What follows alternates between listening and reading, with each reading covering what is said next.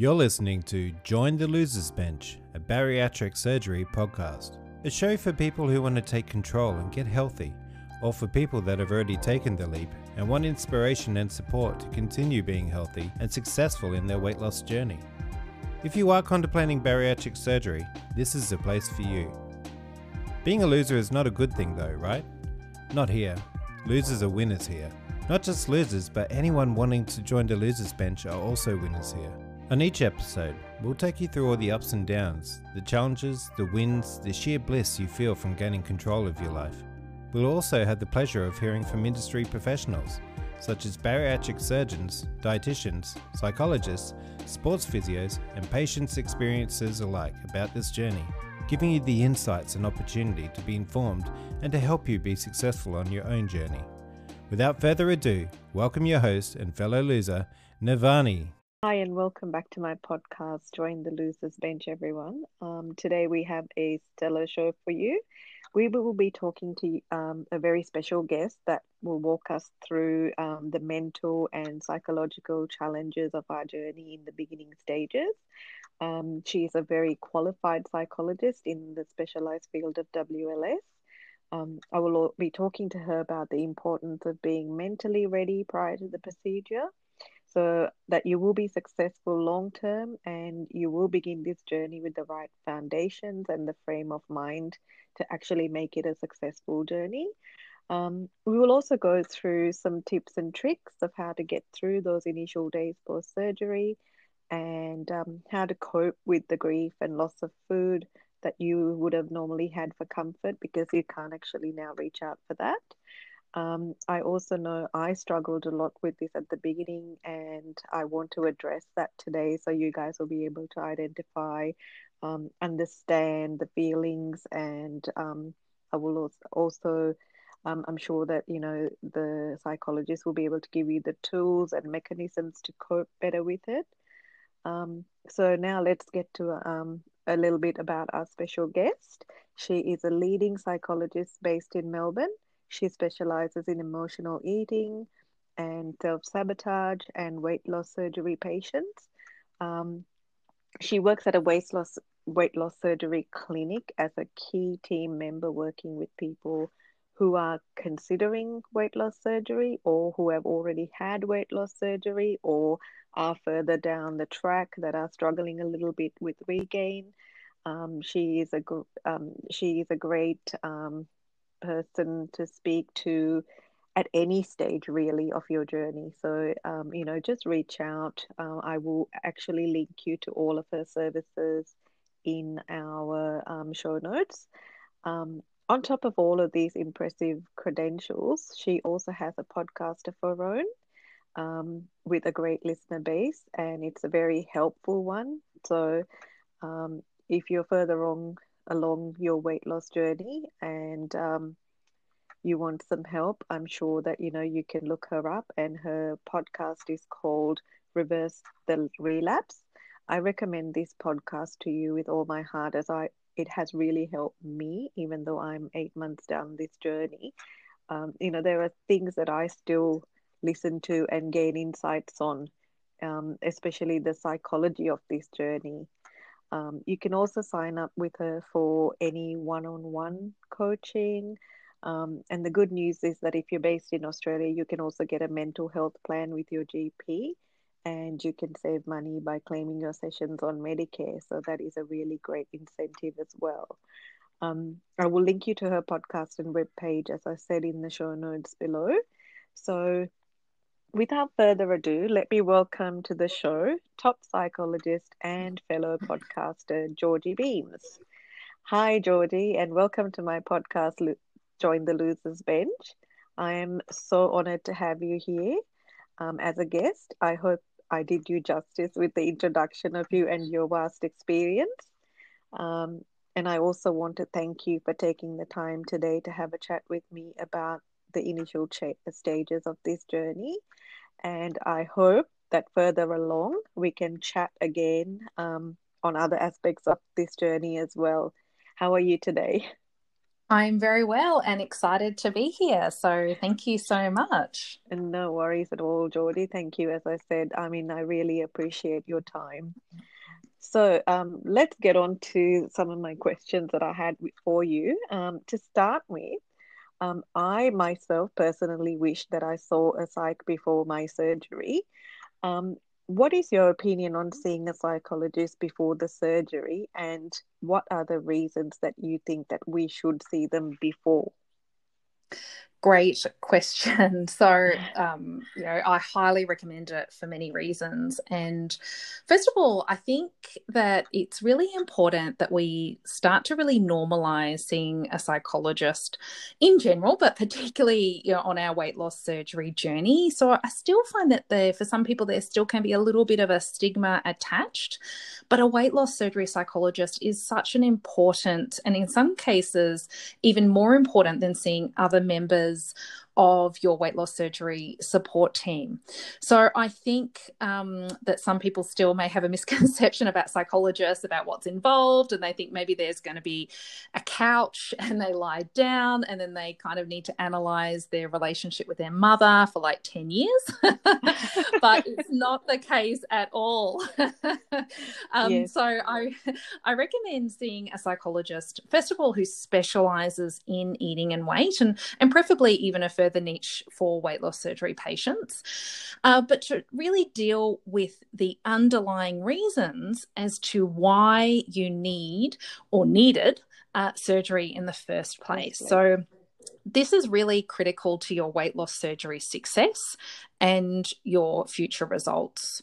So, I talk a lot about version one and version two, and I'm going to refer to it a bit in this uh, podcast. So, I'll just yeah. give you a bit of an overview. So, version one is essentially the old you, it's the pre surgery you, it's the struggling you. And perhaps, you know, if you're like most of the weight loss surgery patients I've dealt with, you have spent years, maybe even decades, really struggling with your eating and weight, feeling like a failure, and feeling like you you can't get that longer term success. And that's why you've signed up for surgery. Version 2.0 is the new you it's the thriving you it's it's why you signed up for surgery or uh, considering signing up for surgery to feel free and in control around food and be in a body that you feel really good about so what happens is pre-surgery your body and your mind are both at version 1.0 pre-surgery Yep. Then, after weight loss surgery, your body is upgraded to version 2.0. So, you've got all those amazing health benefits and the significant weight loss, more energy, mobility, etc.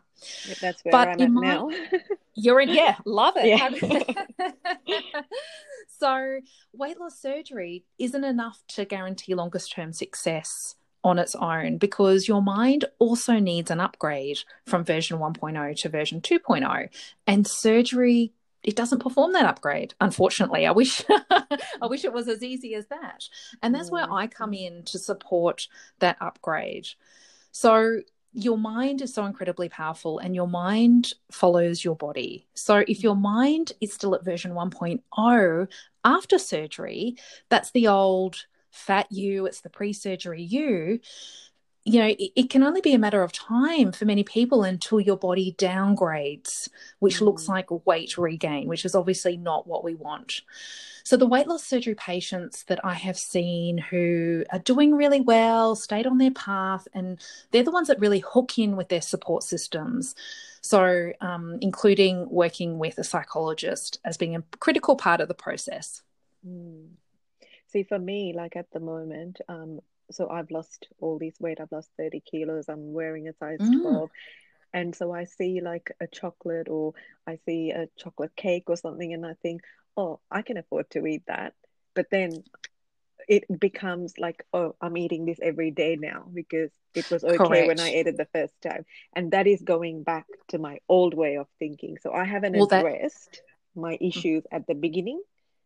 So now I'm relapsing. Yeah. So I, think that's how I explain this question back to you because I need to work on that. So um, yeah, yeah, and I think that's it. It's you know I encourage um, w- women to think about, you know, am I eating in version one or version two at the moment? Am I being version one or am I being version two? Because, like you say, it's that, you know, these eating habits, it's the consistency, a little bit here and there can soon really revert back to those old eating habits and mm. um, you know take you in the opposite direction of where you want to go that's right i mean i see a lot of the time you know people say oh look don't worry just eat that you know um, you'll lose it anyway but what people don't mm. realize is yeah we will lose it anyway the first year in the honeymoon period but we need to get mm. our habits right in this first year as well so you've got to mentally Correct. prepare yourself to that point so, um, next question, Georgie. Before I had my surgery, I thought that you know things will be so easy, um, and that I will be able to cope mentally, and that I was ready. But this was not at all the case for me because I went through like a grief and loss stage of food. Um, so um, I also was like really overwhelmed at the fact that um, how much comfort like food gave me. Um, mm-hmm. Can you mm-hmm. explain why this is and like and any like coping mechanisms that we can use to get through that stage because at the beginning it is like a real shock to the system because you eat with your visual in like your eyes and absolutely yeah absolutely. So uh, i think you know what i've noticed and you know i've i've seen it all um, across the the spectrum pre-surgery post-surgery you know etc but i think particularly pre-surgery i have noticed a bit of a theme that um, that weight loss surgery you know patients in that pre-surgery stage can get a bit caught up and excited, which is very natural, about that weight loss component, and perhaps not appreciate the emotional and psychological adjustments that's really important part of the journey as well. And so the weight pre surgery is on for a reason, and uh, you're eating in this way for a reason pre surgery. And this is what I address with the weight loss surgery patients that I work with. So, what happens is all of a sudden you have all this stripped away, and that can be really challenging and confronting, as you've acknowledged. Mm-hmm. And it can almost feel like you've lost a friend. You know, as many um, weight loss surgery patients describe, you know, this kind of grieving process that you did as well, that food has been something that you've relied on, the comfort that hasn't judged you, and it's been there for you through all sort of through, through thick and thin and then now that's just been sort of stripped away yeah because for so me like i know i mm. had my surgery on the 19th of december and six days later was christmas day yeah and so like you know traditionally um we eat a lot and we get together we had like i had all my family with me in malaysia and um, we prepared a big meal and i helped to cook it but i couldn't eat it and mm-hmm. everyone was feeling sorry for me mm-hmm. and that really made me hit rock bottom. Mm. So, yeah, yeah, I can I can completely appreciate what you're coming where you're coming Sorry, from. I didn't mean to disturb your train of thought. Yeah, yeah, no, it's all. I think that's really important to share. Um, I think sharing experiences is just such an important part of the journey as well and and helping others. Mm-hmm. um, so in terms of my recommendations is first of all to get support um, engage early in the process. So uh, the weight loss surgery patients that do really well start early in terms of connecting in with their their team. Um, and i think that's really important. And and i just want to reiterate like it's never too late to get help and the support that you that you need don't leave it too long um, because I think we can often get into a bit of a rut. Um, and this is probably more for um, some of your listeners that have had surgery um, mm-hmm. as well, that there's always help available.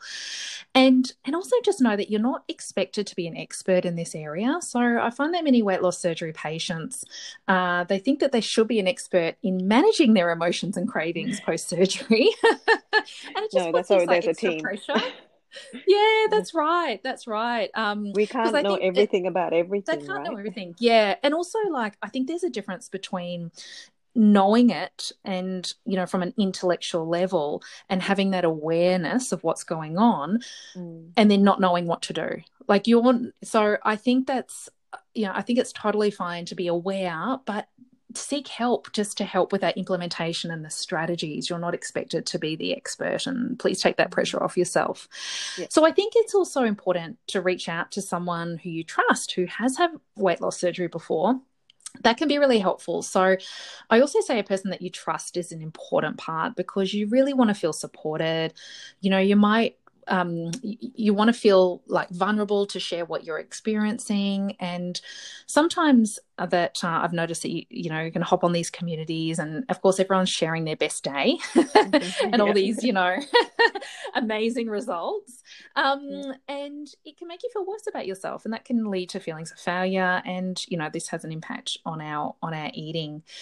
Um, so the the other thing i'd sort of mention here is um, when we emotionally eat, it's an avoidance strategy. So the purpose is to really numb out. So this means that we're not thinking and we're not feeling, and we just kind of want to take that time out what happens is we tell ourselves often that we're relaxing. So, you know, it's nine o'clock at night, the kids are in bed, you've had a busy day, you're watching Netflix, and the chocolate comes out, right? Mm-hmm. And we tell it, yeah, familiar. um, so we tell ourselves we're relaxing, but really we're actually using food to numb out. Um, and so, you know, the difference because when we're numbing out, your awareness is in your head and not your body. Mm-hmm. So I work with a lot of women who are very very busy with you know do do do and running around and they're running after everyone else and and they're really bumping themselves right down on the priority list. And they're actually feeling quite tired and overwhelmed and they're actually really craving relaxation but instead they're eating to numb out. So i would sort of suggest to actually you know think about now and even it's a great idea you know, pre surgery, post surgery, wherever you're at on your journey, is to really think about some activities that really plug you into your body. So your awareness can either be in your head or your body. It can't be in both. So anytime you're in your head, you're, you know, typically numbing out or even the, you know, it's called head hunger. It's, it's coming from when your awareness is in your head. And if you stay in your head, you're most likely going to give into that head hunger because that voice gets louder and louder and louder. And we've all been there. So, what I suggest you do is find some activities, particularly close to those what I call vulnerable eating times, which is those patterns of your bad eating habits, like the nine o'clock, you know, PM, mm-hmm. and do something that actually take or the 3 p.m pickup energizer. Yeah. so do find an activity where you're actually takes you out of your head plugs you into your body so you actually are relaxing. And the more you do this the less you'll be looking for food to help you relax.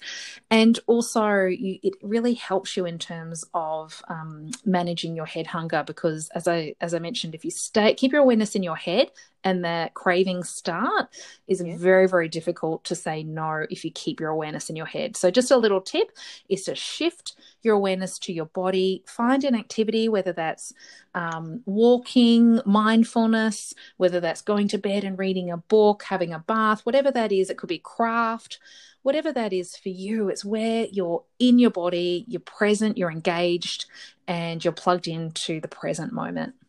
So what you're describing is a little bit like the surgery, really, because now we can't eat mindlessly anymore because we have yeah. to be aware of the chewing, aware of the consistency, aware of um, how, um, like the the basically the rapidity of putting the food in the mouth. Because obviously, if we eat too fast, we'll vomit or we'll gag or whatever. Mm-hmm. So I guess being aware surrounding situation, your mindset, all that is really important. Um, I think post surgery to be successful is that is that what I'm getting from you know yeah absolutely yeah. yeah. and I think also just really um, particularly if you're pre surgery is really mm-hmm. getting a having good understanding about those vulnerable eating times because mm-hmm. the honeymoon period it's like you press the pause button um, mm-hmm. and that will feel amazing. yeah. um, but then that's going to wear off at some point. Yes. And so that's when these old eating habits, and there's no coincidence. If not that, addressed. If not yes, addressed. if they're not addressed, they're going to sneak back in. So that's where so, start to think about what's playing out now, because whatever's playing out now will start to play out later if it's not later, addressed. Yeah.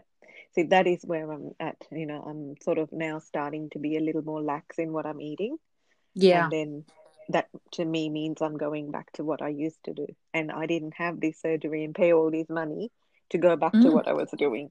So I want to invest the money in the psychology of it now so yes. that I don't have to redo this operation. Not that I am going to, but you know, you're a um, smart that's person. not the yeah. That's not that's not the end game.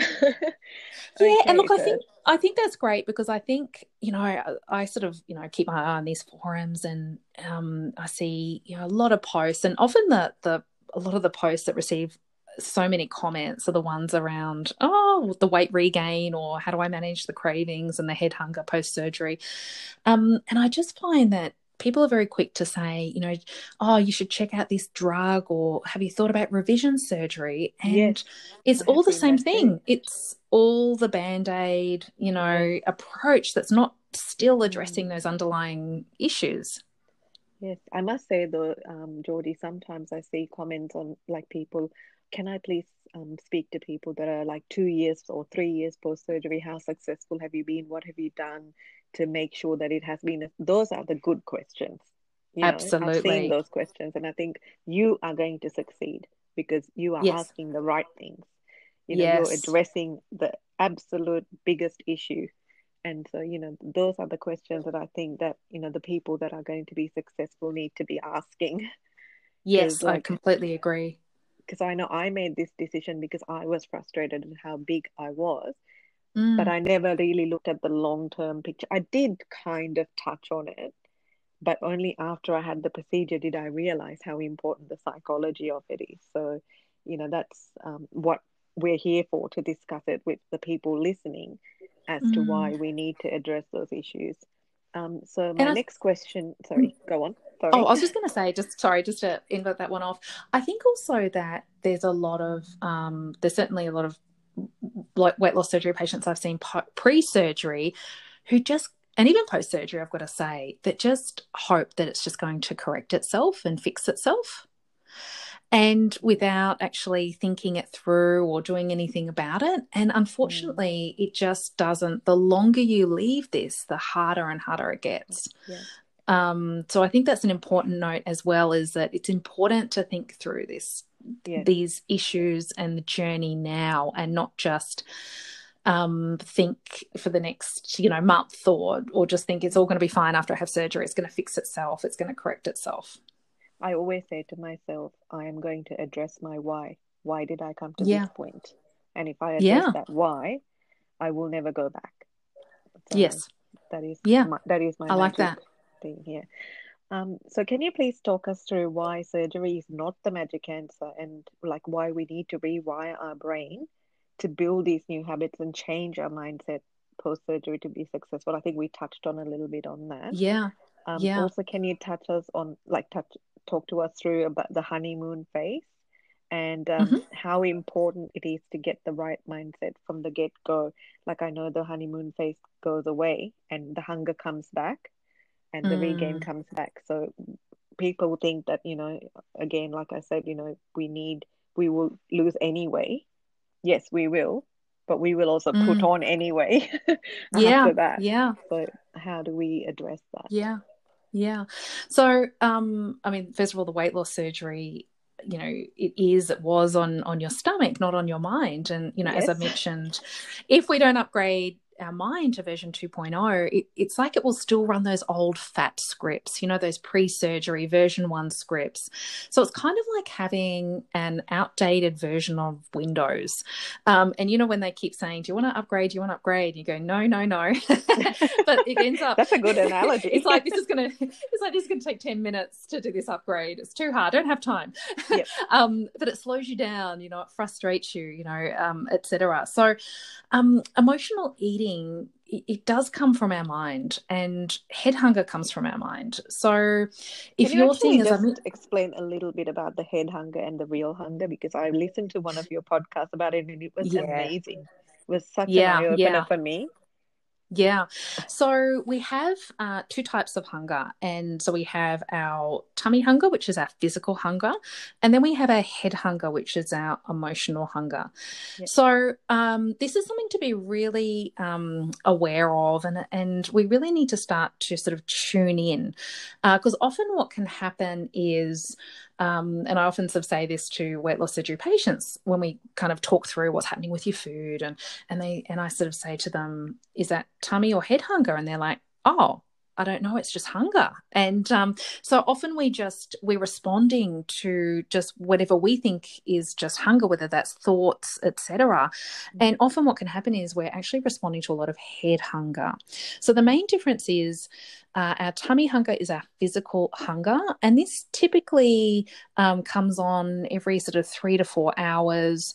Um, it builds, you know, there'll be like rumblings in the tummy, uh, and you know, it, it, can go through waves. Uh, and many things can satisfy, many options can satisfy tummy hunger. Now, tummy hunger we want to honor. Uh, when it comes to that's the one where you feel you're going to pass out. correct. and in fact, we don't want to leave it that long. No. um, so head hunger uh, is a craving, and so this typically can be instant, and it's, and it's very, very intense and very specific. So it's like yeah. I need a chocolate car, you know, um, yeah. a salted caramel ice cream, um, two minutes after dinner and it yeah. can't be anything else. It has to be no. that. So I better go out and get like one. I had a, I had a uh, yesterday. I had a craving for a chocolate mousse, which I knew yeah. was head hunger, not tummy hunger. Yeah, yeah. so what, what did you do? um, nothing. I just got through it. I just, you know, yeah, just said no. This is not. Yeah. This is specific, so therefore I'm not. I don't need yes. it to survive. yes. Yeah, yeah, absolutely. Yeah. So I think sort of step one is just starting to really differentiate those different hunger types because there's different strategies for each. So our physical hunger, um, we want to honor, and our head hunger, we want to, you know, start to work on and not have that sort of um, not be have that voice in our head that we just obey every time because that's when we sort of start to slip back into our old ways. Yeah. Um, so with um, yeah, and often it's no coincidence as well. What happens after surgery is it's those same old eating habits that sneak back in. So this is where the mind and the brain is so powerful because after weight loss surgery, um, it's not like new things come on board. It's not like, let's just say pre surgery, it was 9 p.m. eating chocolate on the couch. Mm-hmm. It's not like after surgery, it's 10 a.m. and having a packet of twisties. You know what I mean? It's it's usually yeah. then that it's still that 9 p.m. the chocolate, you know, or mm-hmm. similar type of foods. So what happens in the honeymoon stage after weight loss surgery is it's just, you know, I call it like just a pressing the pause button on your eating and you have this level of control that feels really amazing. Mm. And the thing about the honeymoon period is I'm noticing this more and more and I'd love love to hear um, your experience with this as well but I've seen um, clients where the honeymoon period has lasted anywhere from four months to six months on average. Um, 12 months is like a good amount of time, like you're lucky to get that mm-hmm. 12 months um, before the old eating habits start to sneak back in. You know, the head hunger gets a little bit more louder. Um, and these, you know, these old eating habits, these old cravings. Um, mm is sort of you know what can sabotage you yeah. so how did where how long did your honeymoon period last so um, what i struggled with is you know um, this is another topic that i want to talk about with weight loss surgery mm. there is a concept of something called a slider food um, yeah. so sliders are things that just slide through your pouch and yeah. so i was going through a stage where i you know anything that was of value or nutritional value like proteins takes it you feel the restriction so it is very mm. difficult to eat. You get, you know, the tightness and you feel the restriction. You feel like you're going to vomit. But those slider foods, I was thinking, like in my head, I was thinking, at least I can eat it and be full and be satisfied. But obviously, they're not good because slider foods are of yeah. no nutritional value. So that was where I was struggling. Yes. So in my head, I'm thinking psychologically, oh, it's food, it's filling me, I'm satisfied, and I can eat the the um, quantities like I was before. Like I could eat two uh, two Weet-Bix with milk and sugar, mm. whereas mm. if I had mm. eggs, I could only eat half a boiled egg. Yeah. So yeah. that psychological perspective for me was like really huge to get through and get over. Yes. Like to me, like Weet-Bix milk and sugar gave me nothing. Yes. It didn't give me my protein needs for the day. Yes. So yeah, that would have ended up with me losing my hair and not having the energy and my muscles and all that. Yeah, so because I course. had the foresight to educate myself about how important this was, I knew that the egg was doing me better than the two wheat bix. Mm-hmm. But I want to help those people that think, oh, food is food. I'll get anything in that I can, and I will eat Weet-Bix all day or cereal all the time. Like I've heard that from people. Yeah. I eat. Yeah. Where my issue was, like that is what I'm trying to educate people on. You had this surgery to get the restriction not to eat those things that you're now eating just to get full. So, yes. um, and that's what I want to address in this honeymoon period as well. Yeah. Yeah, um, absolutely. So that's this is where my psychological issues were like and, and you can eat chocolate. Mm. Like I mm. could eat a whole bar of chocolate and not feel my mm. restriction. And mm. you know, this yeah. is where people are getting the wrong idea.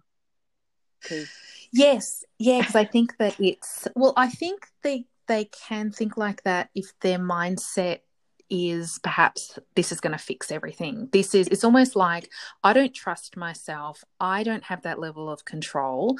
The surgery will give me control and then I don't need to worry. Yeah. Like I hear we, a lot of people, you know, say um, that WLS is a tool, not a cure. Can you mm. explain mm. this concept to our listeners uh, in a like a psychological perspective? Like people don't realize that it's something that helps you to actually get to where you need to go not it's not a i don't have to do anything solution you still yeah, have to ab- do stuff absolutely and i think that's something that you know we need to check in on around are we trying to outsource our success rather than taking 100% responsibility for our outcomes and um, the way that i, I like that is, taking 100% yeah. response i like that yeah yeah and not outsource well, we it that's correct well, when we outsource our success, we get into the victim mentality where we feel powerless. Mm-hmm. And this yep, looks 100%. like I'll start you know, I'll eat the slider foods. Like I'll look at how I can cheat the system. Um, I'll start tomorrow. And then blame it that the surgery didn't work. Correct. Yeah. Correct. And then and then and then booking my revision surgery. yeah. yeah. yeah. Whereas when Good we one. take hundred percent responsibility, that's the place. That's an empowered place. We can actually get the change that we're after, and you're more likely for your weight loss surgery to be successful when you come from that place. Um, so, the best way I like to explain it is we have our conscious mind, which is 10% of who we are. And so, anytime we diet or meal plan, count calories, and even having weight loss surgery, that taps into our conscious mind. And then we have our subconscious mind, which is 90% of who we are. And all of your emotional eating and your weight gain is happening at that subconscious level. That's why this area is quite complex and there's a lot more to it than just, you know, um, mm-hmm. eat less and exercise more, right? If only it was that yes, easy. Yep. So um, I see a lot of people working backwards because they're trying to fix a problem at the wrong level. So you really need to address your emotional eating and weight at the subconscious level, which is where so is I come in. Like what you're what you're trying to say is like, is that where you know, like some days I wake up or like I go through. Is it like a phase? Like you go through a phase where you think, oh, this from this week onwards, I'm going to diet and exercise, but it never lasts. Is that what you mean? Yeah, like that you're just right. thinking that's it on exactly a sub- it. Okay. Because at a subconscious level, I'll, I'll, talk about that shortly. There's three, um, there's three aspects that I have identified that really help make your weight loss surgery successful, and um, that's self worth, identity and your relationship with food. So if you're, mm-hmm. let's just take identity. So if your identity is still a failure, which is what you typically have when you go in pre-surgery right because mm-hmm. there's a whole lot of gosh you know i couldn't even control this myself uh, been yo-yoing my whole life um, yes. you know i feel like a failure that that doesn't shift when you've had surgery. So, at a subconscious level, you may still have an identity of feeling like a failure. So, it doesn't You're matter what you do. Person. You're still mm-hmm. the same person. So, and that's at the subconscious level. So, you can have weight loss surgery, you can meal prep like a ninja. But if you have a failure identity, that's 90% of who you are. It's going to undermine all of that good work that you're doing at that conscious and level. that's what you mean by the sabotage.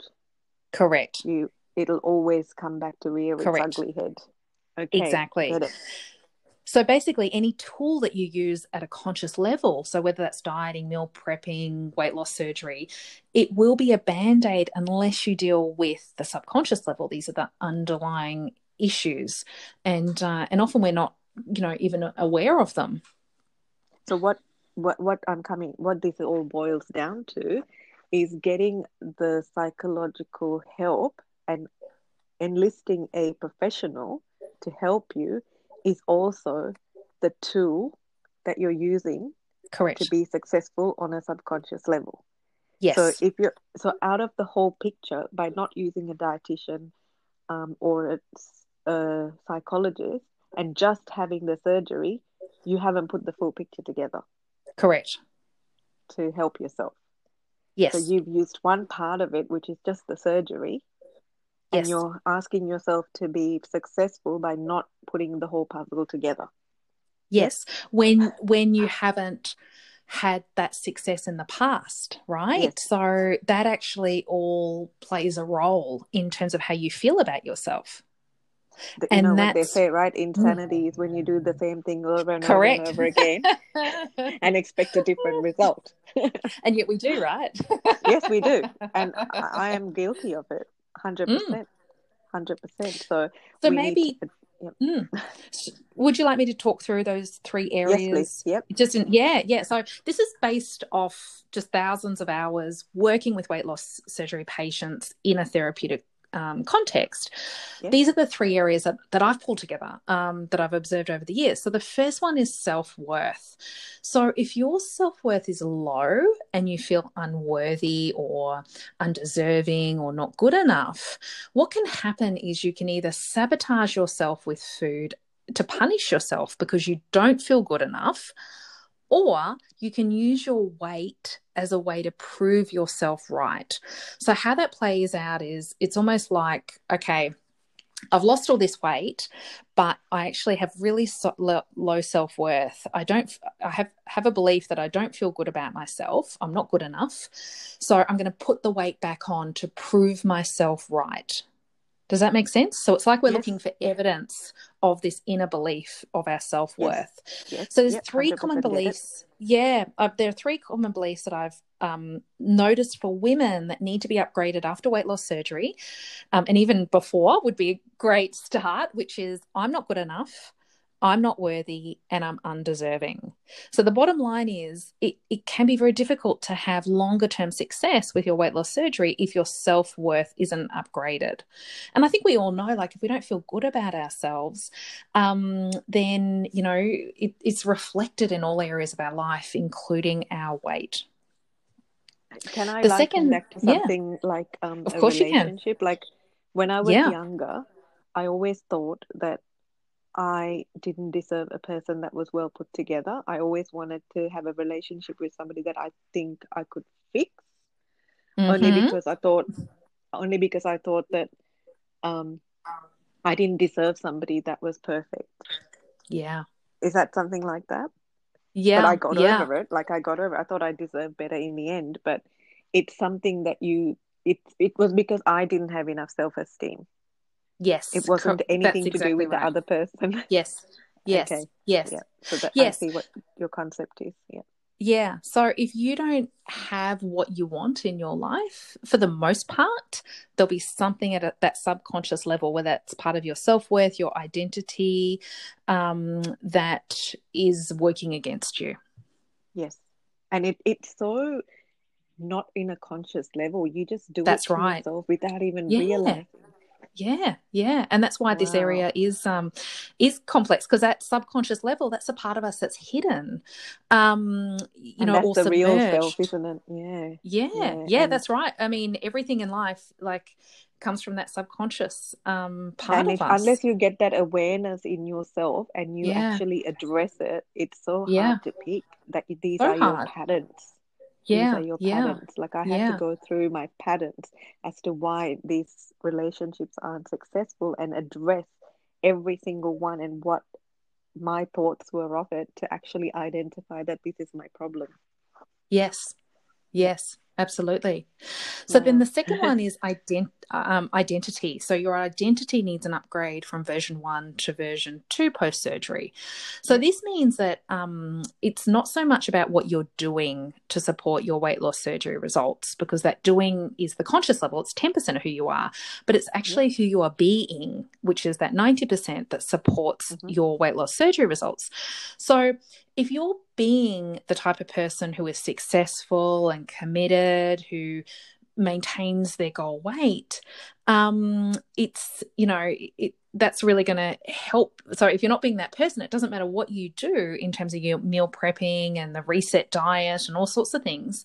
Your doing is only as good as the person you're being. being. So, if your identity is a failure, it doesn't matter how many, how much meal prepping you do, as I mentioned, because you will become your identity, and your identity is your destiny.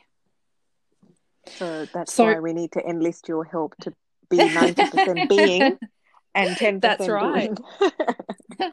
and then the yep. last one is um, your relationship with food. So if this is unchanged, this is the old way of all or nothing thinking, you know, that's where you might have like a little bit of chocolate and you write the day off, for instance. Yep. Um, eat chocolate for the rest of the day. Eat chocolate for the rest yep. of the day and think, we'll blow it, you know, I'll start yep, again. It. I did it already, so I might as well keep going. um, this is where once you start eating, I can't stop. So I see quite a lot of um, clients like that anything from stress eating, boredom eating, nighttime eating, or reward eating, just general food cravings. Um, your relationship with food is what got you to need surgery in the first place. So that also needs an upgrade. Mm-hmm. Mm-hmm. So, um, can you just also give our listeners details on how they can access you and your programs, Georgie, and the content that you cover on your programs sure. that will help them get through all of these concepts and um, you know, probably hopefully work with you. Yeah, yeah, absolutely. So I um, have developed a version 2.0 upgrade model um, mm-hmm. based off those um, hours in, in the weight loss surgery clinic, working working with the patients uh, on those three themes. So the self worth upgrade, the identity upgrade, and the relationship with food upgrade. So mm-hmm. essentially, um, I have two options to work with me. So mm-hmm. this is relevant pre surgery and post surgery. I have a bit of a saying, which is the best time to start was yesterday. and then anything. the second best time is today. yes. Um, Don't waste so time. Of, totally, totally. Um, so there's an opportunity, festival to work one on one with me via Zoom. So I have an mm-hmm. application mm-hmm. form, and, and we can. Um, I'll provide the link for that. Um, mm-hmm. Or I have a group program where basically I use the exact processing um, that I do in my one on one sessions in a mm-hmm. weekly group. So they're live groups, and mm-hmm. it's far more accessible for women. Um, and I've got women from all around the world, pre surgery surgery, post surgery, etc. And also, I, have um, structured it in a way where you save 70% um, from the financial side if we did the same work one on one. So it's a really accessible way to get my work out there to help more women, to help them upgrade them to version 2.0 to make their surgery a success. Because I have found that this inner work, this subconscious work is the missing link in that weight loss surgery space. And the program goes for 12 weeks. And basically, I have come up with all those themes. So I know these blocks at that subconscious level um, to upgrade your mind. And um, yeah, it's a way to do this important mental work to make your weight loss surgery a success. Yeah, so my thoughts are that you know you've invested so much money in the surgery, invest in yourself, um, by looking up Georgie and her program um, for continued success. Um, I would say to all my listeners, um, you know, invest in yourself and your progress and your success. So if you've already spent such a big amount of money on just the surgery, then put the puzzle together. Go and see a dietitian, go and see your psychologist, and get the help that you need because these programs do help people. And I think the one that you were talking about with the group one, you get the perspective of other people's um, story as well and what they're struggling with. So I think that would be a good um, eye opener as well to see that not you're not yeah. the only one that's struggling. So yeah, yes, you're you not so alone. Much. Yes, Thank no, you for having me. Oh, that's all right. Um, I just want to sincerely thank you today, Georgie, for giving your precious time and taking the time to talk to my audience. Um, and I also really want to further along the line discuss with you other topics with regard to this journey that, you know, would come up. Um, and Yeah. I also really encourage you all, um, my listeners, to um, go on to Georgie's podcast, Reverse the Relapse. Um, you know, keep it as uh, this podcast, um, Join the Losers Bench, and Reverse the Relapse as one of your uh, top weight loss surgery podcast because they are the ones that you can go to for help and tips and tricks to navigate this journey. Um, she has some really great topics that she covers as well on her podcast. And you know what? Most of all, it's free. So, you know, you can actually go and um, Great get some resource. Yeah. exactly great resources and great information there. Um, again, um, guys, that's all we have time for today. And I hope you all enjoyed the show, and uh, I will see you all next week. That's a wrap, losers, for this week on Join the Losers Bench. Hope you enjoyed the show and thank you for listening. If you love this podcast, please hit subscribe, like, and share with your friends, family, or with anyone that is considering surgery and wants to be a loser. We appreciate your feedback, so give us a rating and please review our podcast. Join our Facebook group, Join the Losers Bench, for more discussions, tips, and tricks, and make sure you enjoy the community and support. Don't forget to look at show notes for any links and resources. And remember, everything you ever wanted is sitting on the other side of fear.